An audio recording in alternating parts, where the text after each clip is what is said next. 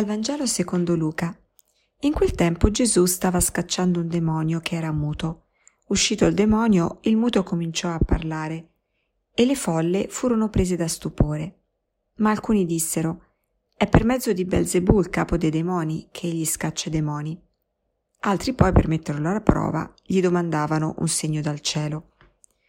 Egli, conoscendo le loro intenzioni, disse: Ogni regno diviso in se stesso va in rovina e una casa cade sull'altra. Ora, se anche Satana è diviso in se stesso, come potrà stare in piedi il suo regno?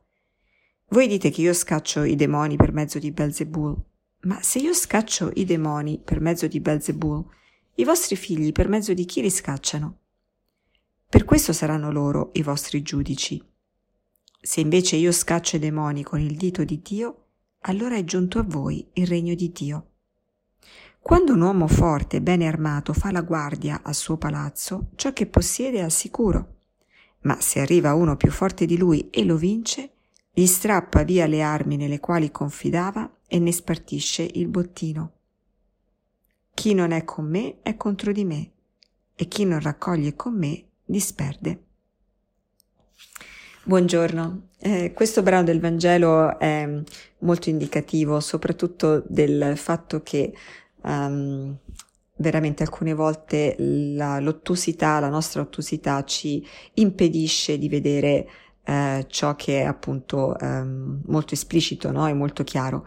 Eh, come in questo caso queste persone che accusavano Gesù di cacciare dei demoni nel nome di Belzebul, eh, non ha senso chiaramente, no? Perché Belzebul è il principe dei demoni, eh, come può il principe dei demoni permettere eh, che i, su- i suoi demoni siano scacciati.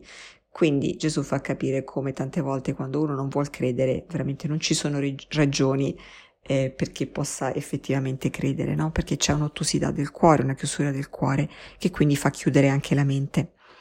Ma vorrei soffermarmi su questa analogia che Gesù usa perché è molto, pre- eh, molto mm, ehm, plastica in qualche maniera, no? Quando di- Gesù dice, quando un uomo forte, bene armato, fa la guardia al suo palazzo, ciò che possiede è al sicuro, ma se arriva uno più forte di lui e lo vince, gli strappa via le armi nelle quali confidava e ne spartisce il bottino. Allora qui Gesù di chi sta parlando? Allora, del, quando parla dell'uomo forte e ben armato parla di Satana.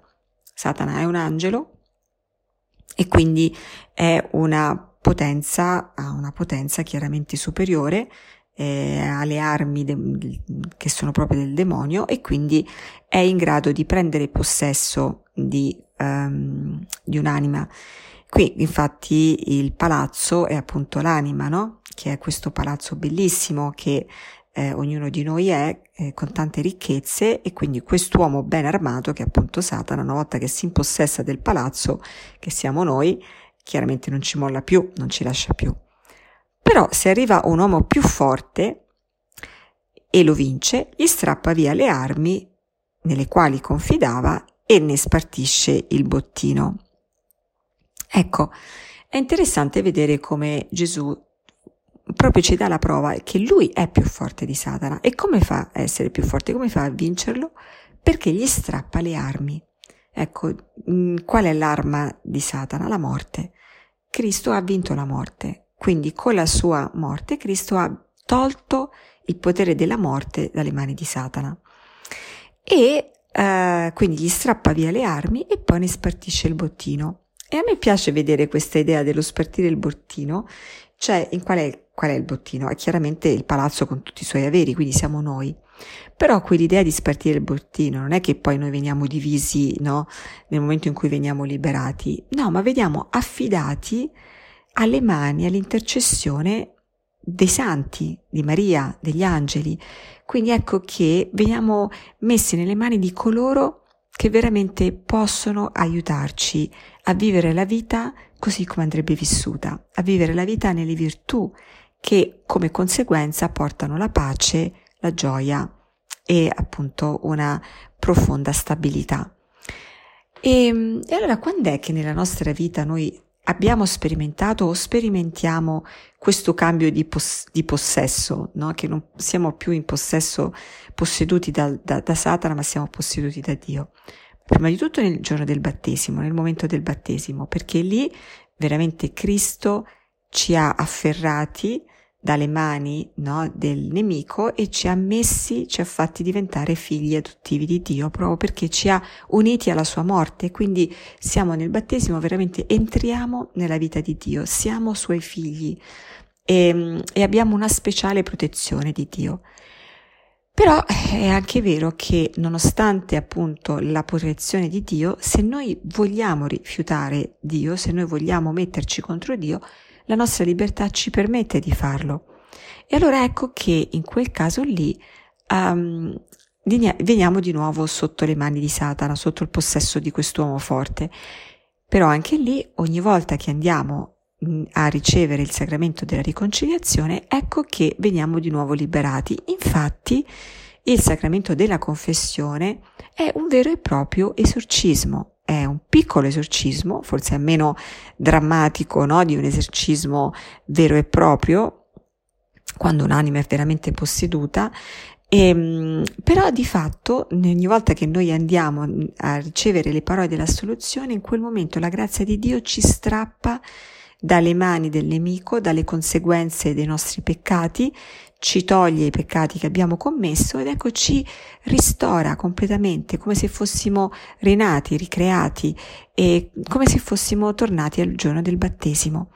Ecco, questa è la forza, la potenza dell'amore di Cristo e è una potenza purtroppo alla quale noi possiamo dire di no. Allora ecco, per questo è il monito un po' delle ultime parole di Gesù quando questo brano si chiude con questa frase, chi non è con me è contro di me e chi non raccoglie con me disperde. È un po' come se il Signore ci chiedesse allora cosa vuoi fare, visto che io sono quest'uomo più potente che veramente ti libera e veramente vuole portare la tua vita e metterla sotto la protezione di mani così buone, così pure come quelle di Maria e dei santi, um, che cosa vuoi fare? Che cosa scegli? Allora rispondiamo oggi a questa domanda di Gesù e, e, anche dato che siamo nel tempo quaresimale, che è un tempo di conversione, approfittiamo ad accostarci al sacramento della riconciliazione anche più spesso. E proprio con questa intenzione di eh, dire al Signore, Signore, io sono, io appartengo a te, io non appartengo a Satana, io non appartengo al mondo, io appartengo a te e, e voglio mettermi sotto la tua signoria, voglio essere, voglio lasciare che tu mi guidi. Ecco, e con il sacramento della riconciliazione posso ricevere quegli aiuti che mi um, pongono proprio nella, sotto la tua protezione e, e non sotto la tirannia uh, del nemico. Grazie del vostro ascolto, buona giornata.